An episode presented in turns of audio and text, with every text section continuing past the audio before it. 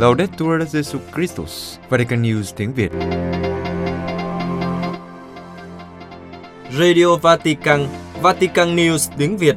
Chương trình phát thanh hàng ngày về các hoạt động của Đức Thánh Cha, tin tức của Tòa Thánh và Giáo hội Hoàn Vũ được phát 7 ngày trên tuần từ Vatican và Roma.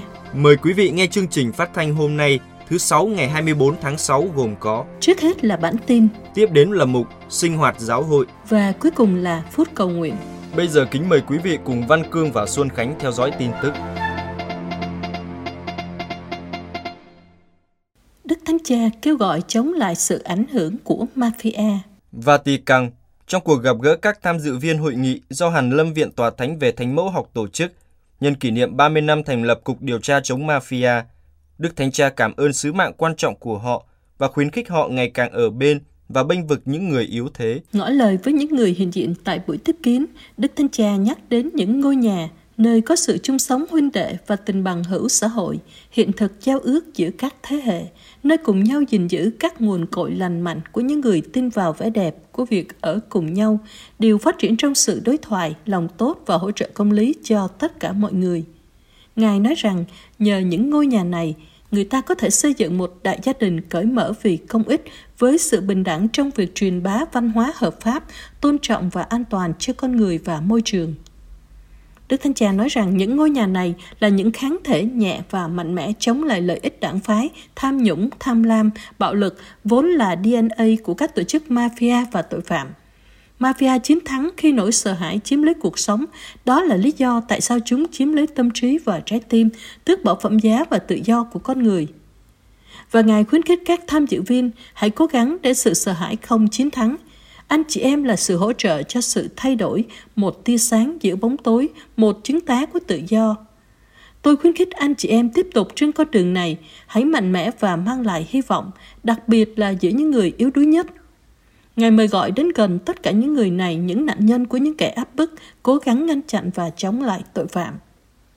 Một điều quan trọng được Đức Thánh Cha nhấn mạnh chính là phải chống lại chủ nghĩa thực dân văn hóa của mafia thông qua các hoạt động nghiên cứu, học tập và đào tạo nhằm xác nhận rằng tiến bộ dân sự, xã hội và môi trường không nảy sinh từ tham nhũng và đặc quyền mà là từ công lý, tự do, trung thực và liên đới. Đức Thánh Cha tiếp các tham dự viên hội nghị toàn thể của Liên hiệp các tổ chức Bắc Ái trợ giúp các giáo hội Đông Phương.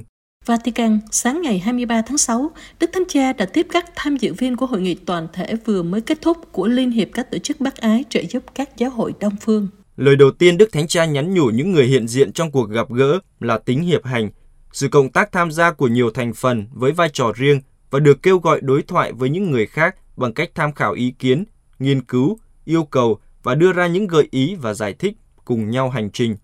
Ngài nhấn mạnh rằng mọi công việc chuẩn bị giúp cho hội nghị có kết quả, nhưng điều quan trọng là chúng hỗ trợ giúp cùng nhau phát triển bản giao hưởng bác ái. Khi chuẩn bị cho bản giao hưởng bác ái, Đức Thánh Cha khuyến khích hãy tiếp tục tìm kiếm sự đồng thuận và tránh mọi cám dỗ của sự cô lập và khép kín cá nhân và trong nhóm của mình. Luôn cởi mở chào đón những anh chị em mà Chúa Thánh Linh đã gợi ý để bắt đầu trải nghiệm sự gần gũi và phục vụ các giáo hội công giáo Đông Phương trên đất mẹ cũng như tại các lãnh thổ của cộng đồng hải ngoại. Do đó điều cần thiết là lắng nghe nhau để thực hành sự phân định và đưa đến những chọn lựa được chia sẻ với nhau thực sự của giáo hội. Đó là điều các giám mục Syria đã làm trong hội nghị được tổ chức tại Damasco hồi tháng 3. Theo Đức Thánh Cha, giáo hội đã có thể khám phá rằng giáo hội như những nguồn suối làm cho thảo nguyên nở hoa và cung cấp nước cho những người đói khát, chỉ có thể tuân trào nếu mỗi người biết cách từ bỏ tính tự quy chiếu và lắng nghe người khác để xác định các ưu tiên thực sự. Và Đức Thánh Cha mời gọi họ, hãy luôn theo gương người Samaria nhân hậu khi đứng trước bi kịch bởi cuộc xung đột từ Tigray đã khiến Ethiopia và một phần nước láng giềng Eritrea bị thương một lần nữa, và đặc biệt là vì Ukraine thân yêu và đang bị dày vò. Bi kịch ở đó, Đức Thánh Cha so sánh như bi kịch của anh em Cain và Abel, một bạo lực hủy hoại sự sống, bạo lực của ma quỷ, điều mà các tín hữu chúng ta được mời gọi chống lại bằng sức mạnh của cầu nguyện, với sự giúp đỡ cụ thể của lòng bác ái, bằng mọi cách thế Kitô giáo để vũ khí nhường chỗ cho điều đình.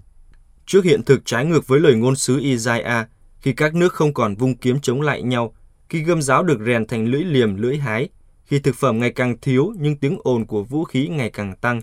Đức Thánh Cha mời gọi họ đừng thôi cầu nguyện, ăn chay, trợ giúp, làm việc để con đường hòa bình có chỗ ở giữa bạt ngàn xung đột.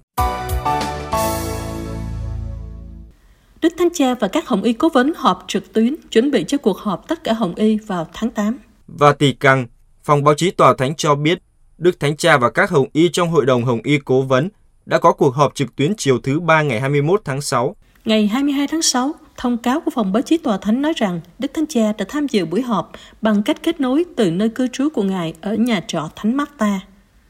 Đức Hồng Y Pietro Parolin, quốc vụ khanh tòa thánh, và Đức Hồng Y Giuseppe Bertello, nguyên chủ tịch phủ thống đốc thành Vatican, cũng tham dự trực tuyến từ Vatican. Các Hồng Y Oscar Rodriguez Maradiaga, Reinhard Marx, Sin Patrick O'Malley, Osvan Rasiat và Fridolin Ambongo Bisungu tham dự từ các quốc gia của các ngài. Trong cuộc họp, các Hồng Y đã đưa ra những nhận xét về tông hiến mới Predicate Evangelium, anh em hãy loan báo tin mừng Tông hiến Predicate Evangelium có hiệu lực vào ngày 5 tháng 6 vừa qua. Hiện vẫn chưa có bất kỳ sự tái tổ chức nào trong các cơ quan của giáo triều theo tông hiến này. Các Hồng Y cũng tập trung vào một số khía cạnh tổ chức và chuyên đề của cuộc gặp gỡ sắp tới của tất cả các Hồng Y được dự kiến diễn ra từ ngày 29 đến 30 tháng 8. Việc triệu tập tất cả các Hồng Y này đã được Đức Thánh Cha công bố vào ngày 29 tháng 5, Chủ nhật lễ Chúa Thăng Thiên, Ngài đã xác định rằng nó sẽ được dành để suy tư về tống hiến mới về tổ chức giáo triều Roma. Nó sẽ được bắt đầu bằng một công nghị vào thứ Bảy ngày 27 tháng 8, trong đó Đức Thánh Cha sẽ thăng 20 hồng y mới, bao gồm 16 hồng y cử tri dưới 80 tuổi. Cuộc họp tiếp theo của Hội đồng Hồng Y dự kiến sẽ được tổ chức vào tháng 9, nhưng chưa có ngày cụ thể nào được ấn định. Hội đồng này đã được Đức Thánh Cha thành lập khi bắt đầu triều đại giáo hoàng của Ngài vào năm 2013 để làm việc về việc cải tổ giáo triều Roma. Các giám mục Hoa Kỳ hoan nghênh phán quyết tài trợ công cho các trường tư của các tôn giáo. Hoa Kỳ, các giám mục của Hoa Kỳ đã hoan nghênh một phán quyết của tòa án tối cao khi yêu cầu bang Maine tài trợ cho giáo dục tôn giáo tại các trường tư của các tôn giáo như một phần của chương trình hỗ trợ học phí của bang. Chương trình hỗ trợ học phí của bang sẽ trả tiền học cho các học sinh theo học trường tư nếu thị trấn của họ không có trường trung học công lập. Trong một tuyên bố, các giám mục nêu rõ rằng bang Maine không thể phân biệt đối xử với các trường tôn giáo bởi vì họ dạy tôn giáo. Trước đó, một phán quyết của Tòa Phúc thẩm khu vực 1 cho phép tiểu bang loại trừ các trường tôn giáo khỏi chương trình tài trợ với lý do họ đưa tôn giáo vào trong chương trình giảng dạy của mình. Tuy nhiên, phán quyết Carson kiện Markin được ban hành hôm thứ Ba ngày 21 tháng 6 đã lật ngược quyết định trên.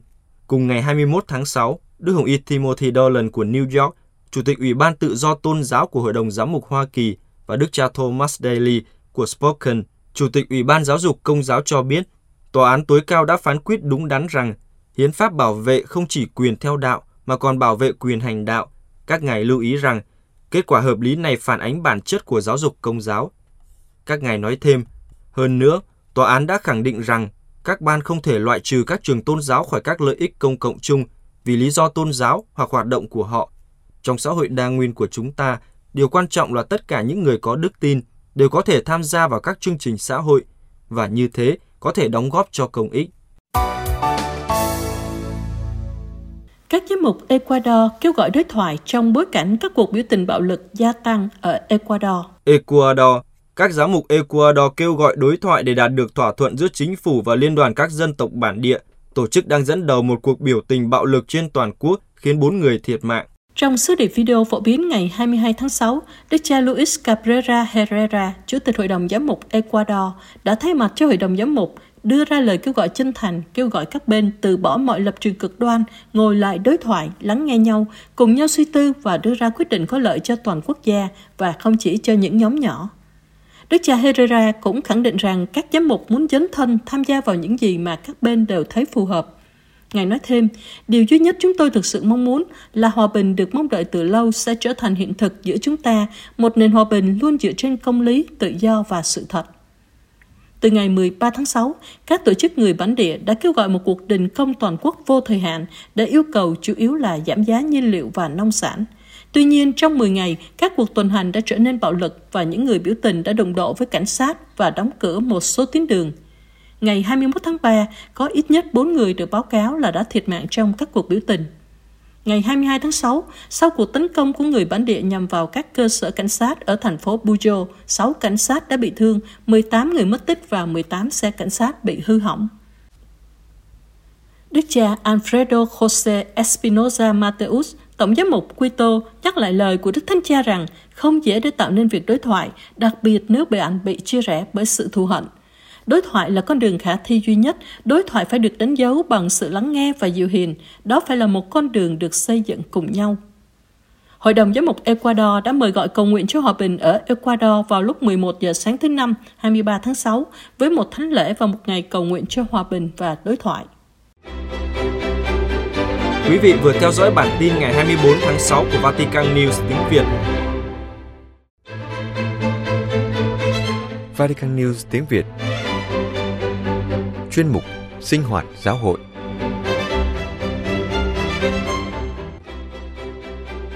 Giáo hội nhìn vào gia đình để hiểu chính mình.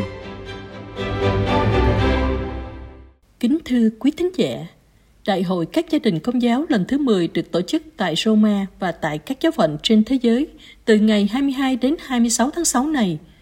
Cuộc gặp gỡ các gia đình công giáo thế giới với chủ đề Tình yêu gia đình, ơn gọi và con đường nên thánh lẽ ra được tổ chức tại Roma từ ngày 23 đến 27 tháng 6 năm ngoái, nhân dịp kỷ niệm 5 năm tông huấn Amoris Laetitia, niềm vui yêu thương, nhưng do đại dịch phải dời lại đến năm nay.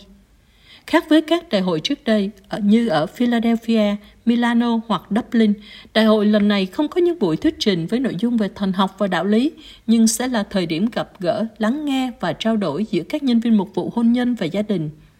Mục đích là khai triển đề tài đã được chính Đức Thánh Cha chọn, tình yêu gia đình, ơn gọi và con đường nên thánh, chú ý đến những đường hướng nổi bật trong tông huấn Amoris Laetitia.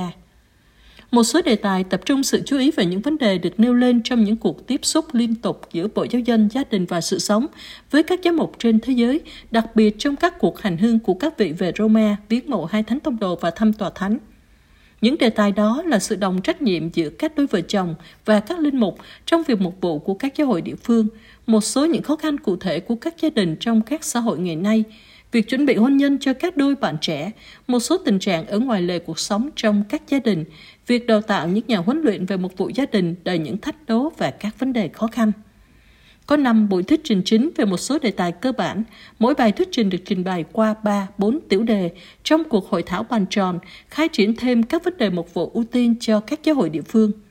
Tổng cộng có 30 bài trình bày với 62 tường trình viên, không kể 13 vị điều hợp các khóa họp. Hầu hết các tường trình viên là các đôi vợ chồng và chỉ có 3 linh mục. Họ đến từ 17 quốc gia khác nhau, được chọn theo khả năng và kinh nghiệm mục vụ trong các đề tài được trình bày. Về chương trình của đại hội, cuộc gặp gỡ khai mạc vào chiều thứ Tư 22 tháng 6 tại Đại Thính đường Phaolô 6 ở Vatican, trong đó có chứng tá của các gia đình cùng với sự hiện diện của Đức Thánh Cha. Từ thứ Năm ngày 23 đến sáng thứ Bảy 25 tháng 6, đại hội cũng sẽ diễn ra trong Đại Thính đường Phaolô 6 với các buổi hội thảo, trong đó các kinh nghiệm mục vụ từ khắp nơi trên thế giới sẽ được đưa vào đối thoại. Vào chiều thứ Bảy 25 tháng 6, sẽ có thánh lễ tại quảng trường Thánh Phêrô. Ngoài các đại biểu được mời, đây sẽ là giây phút đặc biệt dành cho các gia đình của giáo phận Roma. Việc chọn thánh lễ vào chiều thứ Bảy có mục đích để các gia đình không thể đến Roma có thể cử hành sự kiện quan trọng này cùng với giám mục giáo phận vào Chủ nhật hôm sau. Chương trình sẽ kết thúc vào sáng Chủ nhật với buổi đọc kinh truyền tin với Đức Thánh Cha tại quảng trường Thánh Phêrô. Liên quan đến sự khác biệt của lần gặp gỡ này, vào tháng 7 năm 2021, trong một video Đức Thánh Cha đã giới thiệu hình thức mới của Đại hội các gia đình công giáo thế giới. Ngài nói, trong những đại hội trước đây, đa số các gia đình ở tại gia và cuộc gặp gỡ coi như một thực tại ở xa, cùng lắm là được theo dõi qua truyền hình và phần lớn các gia đình không biết đến đại hội. Lần này có một hình thức chưa từng có. Đây sẽ là một dịp may của Chúa Quan Phòng để thực hiện một biến cố hoàn vũ, có khả năng lôi kéo sự tham dự của tất cả các gia đình muốn cảm thấy mình là thành phần của giáo hội. Đức Thánh Cha giải thích, cuộc gặp gỡ hay đại hội sẽ có một hình thức đa trung tâm và phổ biến, giúp các cộng đoàn giáo phận trên toàn thế giới tham dự vào. Roma sẽ là trụ sở chính với một số đại biểu về mục vụ gia đình. Họ tham dự lễ hội gia đình, hội nghị mục vụ về gia đình, cũng như thánh lễ sẽ được truyền đi trên toàn thế giới. Cùng với những ngày đó, mỗi giáo phận có thể là trung tâm của một cuộc gặp gỡ địa phương với các gia đình và cộng đoàn của mình. Theo thể thức này, tất cả có thể cùng tham dự, kể cả những người không thể đến Roma. Đức Thánh Cha khẳng định, vì thế, tại những nơi nào có thể, tôi mời gọi các cộng đoàn giáo phận hãy đề ra các sáng kiến đi từ chủ đề cuộc gặp gỡ cùng các biểu tượng mà giáo phận Roma đang chuẩn bị. Tôi xin anh chị em hãy linh hoạt, tích cực, có tinh thần sáng tạo để cùng với các gia đình tổ chức đồng nhịp với những gì sẽ diễn ra ở Roma. Đây sẽ là cơ hội quý giá để hăng say dấn thân trong việc mục vụ gia đình, các đôi vợ chồng, các gia đình và cùng với các mục tử. Đức Thánh Cha còn mời gọi các mục tử và gia đình can đảm lên, giúp đỡ lẫn nhau để tổ chức các cuộc gặp gỡ trong giáo phận và trong các giáo xứ tại tất cả các đại lục. Và Ngài chúc mọi người tiến bước tốt đẹp trong hành trình tiến về Đại hội các gia đình thế giới. Hướng đến sự kiện quan trọng này, hãng tin Công giáo Thụy Sĩ có cuộc phỏng vấn với bà Gabriela Gambino, Phó Tổng Thư ký Bộ Giáo dân Gia đình và Sự Sống, giáo sư của Học viện Giáo hoàng Phaolô II về khoa học hôn nhân và gia đình. Thưa giáo sư Gambino, Đại hội Gia đình Thế giới lần thứ 10 sẽ kết thúc năm gia đình Amoris Laetitia, kỷ niệm 5 năm Đức Thánh Cha ban hành tông huấn Amoris Laetitia về tình yêu trong gia đình. Theo bà, trong năm đặc biệt này có những điểm nào được nhấn mạnh? Năm này là một cơ hội quyết định để tạo động lực cho hoạt động chăm sóc một vụ gia đình. Tất cả các thực tại giáo hội trên thế giới đều được mời gọi tham gia vào tiến trình canh tân này. Bộ Giáo dân, Gia đình và Sự sống chúng tôi đã khởi xướng một cuộc đối thoại chưa từng có trước đây với các hội đồng giám mục Cuộc đối thoại mang tính xây dựng này nhắm đến các mục tiêu và chiến lược chung cho hoạt động chăm sóc một vụ gia đình. Hiện nay, một số lĩnh vực được quan tâm một cách đặc biệt như chuẩn bị hôn nhân gia đình, đào tạo các nhà huấn luyện, giáo dục con cái, chăm sóc một bộ cho người lớn tuổi và người khuyết tật, đồng hành với các cặp vợ chồng đang gặp khủng hoảng. Nhưng triển vọng công việc đang mở rộng sang các vấn đề cấp bách khác như nhu cầu cùng làm việc trong lĩnh vực mục vụ và văn hóa, vì lợi ích gia đình, đồng hành thiêng liêng cho những người ly hôn và đã tái hôn, những người sống chung trước hôn nhân. Đức Thánh Cha nói, Thiên Chúa không chỉ trao phó cho gia đình sống tình thân mật, nhưng còn là một dự án tình thân làm cho thế giới trở nên gia đình hơn. Giáo sư có cho rằng dự án đầy thú vị này đang gia tăng trong các gia đình không? Như chúng ta đọc trong Amoris Laetitia, cần phải nỗ lực để làm cho gia đình trở thành những chủ thể tích cực cho một vụ gia đình trong viễn tượng tân phúc âm hóa. Các gia đình là nguồn tạo ra các liên kết, ràng buộc các gia đình và xã hội, các hành vi và giá trị đạo đức có thể chuyển đổi xã hội cá nhân đương thời. Nhưng không phải tất cả các gia đình đều nhận thức được điều này. Nguyên nhân trước hết là do thái độ giáo sĩ trị vẫn còn hiện diện trong giáo hội, làm cho các cộng đoàn không hướng cái nhìn về các gia đình với ý thức trách nhiệm xã hội về giáo hội. Như vậy, gia đình hiếm khi được nhìn nhận một nhiệm vụ. Chẳng hạn như tiến trình thường hội đồng đang diễn ra, Chúng ta ý thức rằng các gia đình không chỉ được lắng nghe, nhưng nhờ quan hệ mật thiết hỗ tương giữa giáo hội và gia đình, giáo hội có thể nhìn gia đình để hiểu chính mình không? Giáo hội có thể học được điều gì từ cách thức yêu thương trong gia đình? Giáo hội có thể học được gì từ tình huynh đệ và tình hiệp thông trong các gia đình? Vẫn còn rất nhiều việc phải làm để các gia đình hiểu được vẻ đẹp sứ vụ giáo hội đến từ bí tích rửa tội và hôn nhân. Trong thời đại dịch, các liên kết gia đình bị thử thách, nhưng đồng thời chỉ cho thấy gia đình là chỗ dựa bền bỉ và là điểm tham chiếu không thể thay thế cho sự ổn định của toàn thể cộng đoàn. Giáo sư có cho rằng khả năng chịu đựng này đang mở ra con đường hướng đến các xã hội công bằng hơn, trong đó các tương quan xã hội được thấm đượm, như Đức Thánh Cha Francisco mong muốn là một sức mạnh cho tinh thần gia đình không? Gia đình có khả năng tự nhiên tạo ra sự hiệp thông giữa các tương quan trong gia đình và các liên hệ với các chủ thể xã hội khác. Gia đình tạo ra các mối ràng buộc, vun trồng liên kết biết tạo ra các mạng lưới liên kết và xây dựng một kết cấu xã hội vững chắc. Do đó, gia đình có phần đáng kể vào công ích. Tuy nhiên, vai trò này mặc dù được nhìn nhận và chia sẻ trên bình diện lý thuyết, nhưng vẫn chưa được thực hiện đầy đủ trên thực tế. Nó cũng chưa được nhìn nhận ở cấp độ chính trị, thể chế và kinh tế xã hội. Các thay đổi về nhân học văn hóa hiện nay đang làm suy yếu gia đình, nhưng nó luôn sẽ tiếp tục được xây dựng xung quanh mối quan hệ của chính nó, các mối quan hệ của tình yêu gia đình, các tương quan này nếu được tạo ra bằng cách mở rộng trong xã hội, có thể chữa lành sự cô đơn, tạo ra tình liên đới. Bước nhảy mà chúng ta phải thực hiện là nhận ra rằng các tương quan gia đình và xã hội cần phải luôn được quan tâm. Chính sự quan tâm chăm sóc này được học từ gia đình sẽ làm cho gia đình nhân văn hơn và xã hội được biến đổi.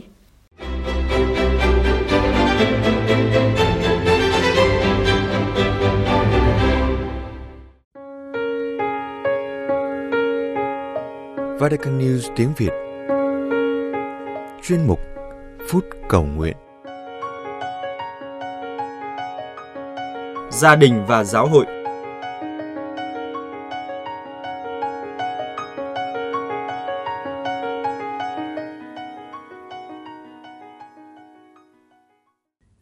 Quý thính giả thân mến, chiều thứ Tư 22 tháng 6 vừa qua, tại Đại Thính đường Phaolô 6 ở nội thành Vatican, đã diễn ra lễ hội khai mạc cuộc gặp gỡ các gia đình công giáo thế giới trong bối cảnh Đại hội Gia đình Thế giới lần thứ 10.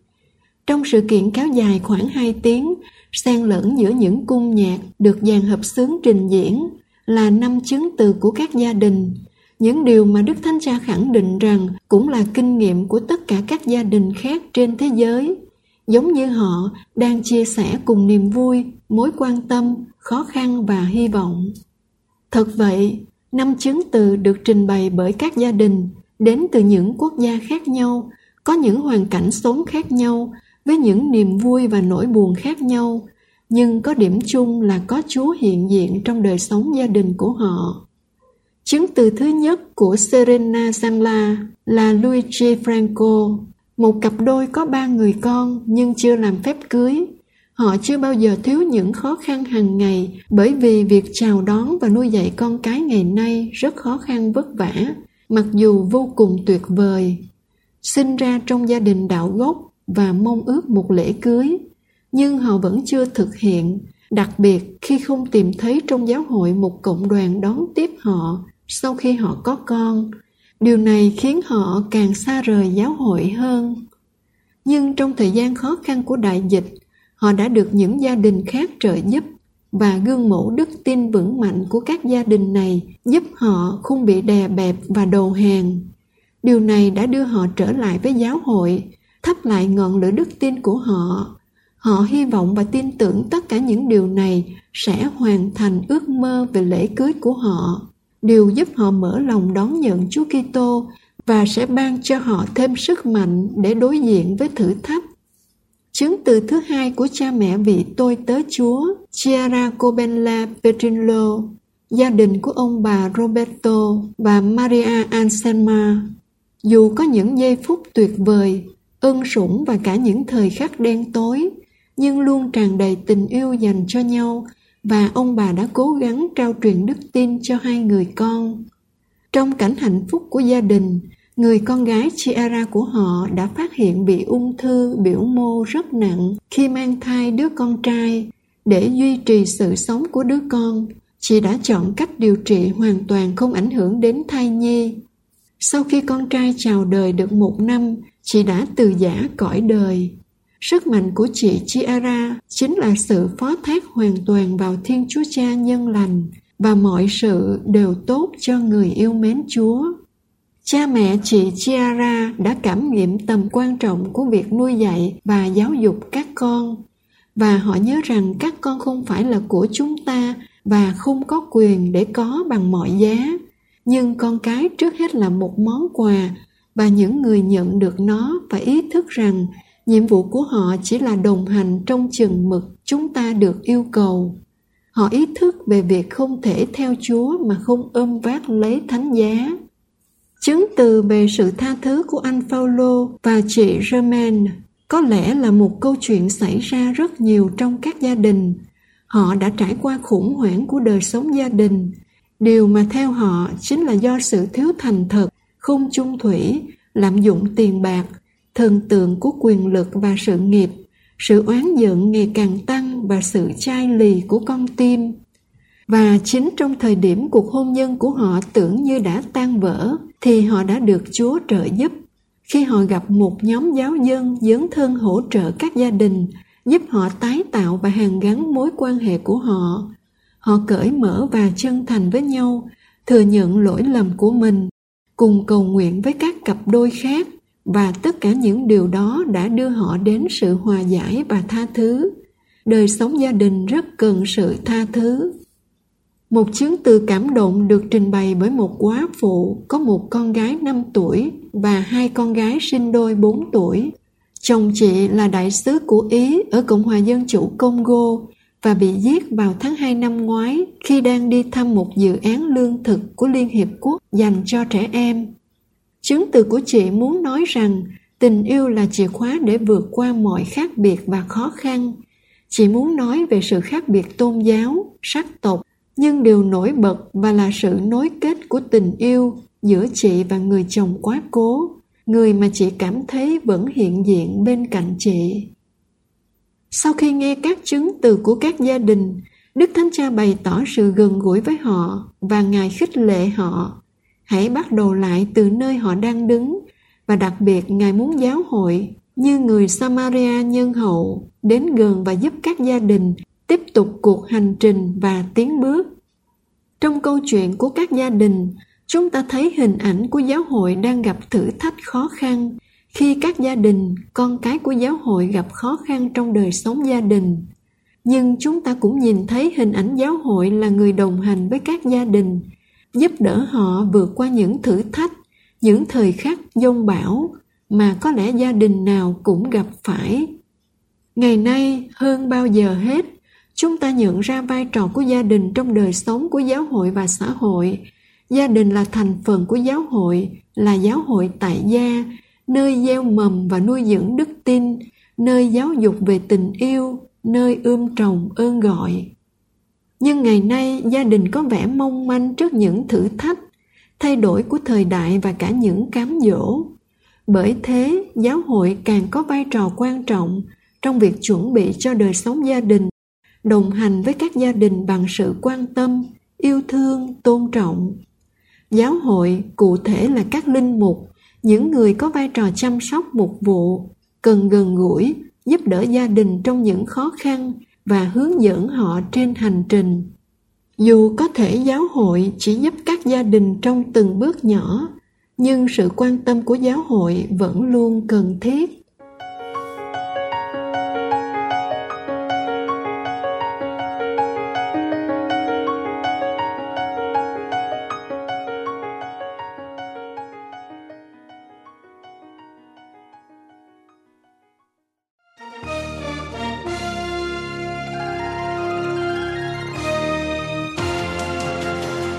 Cảm ơn quý vị và các bạn đã chú ý lắng nghe. Hẹn gặp lại quý vị và các bạn trong buổi phát của Vatican News vào ngày mai.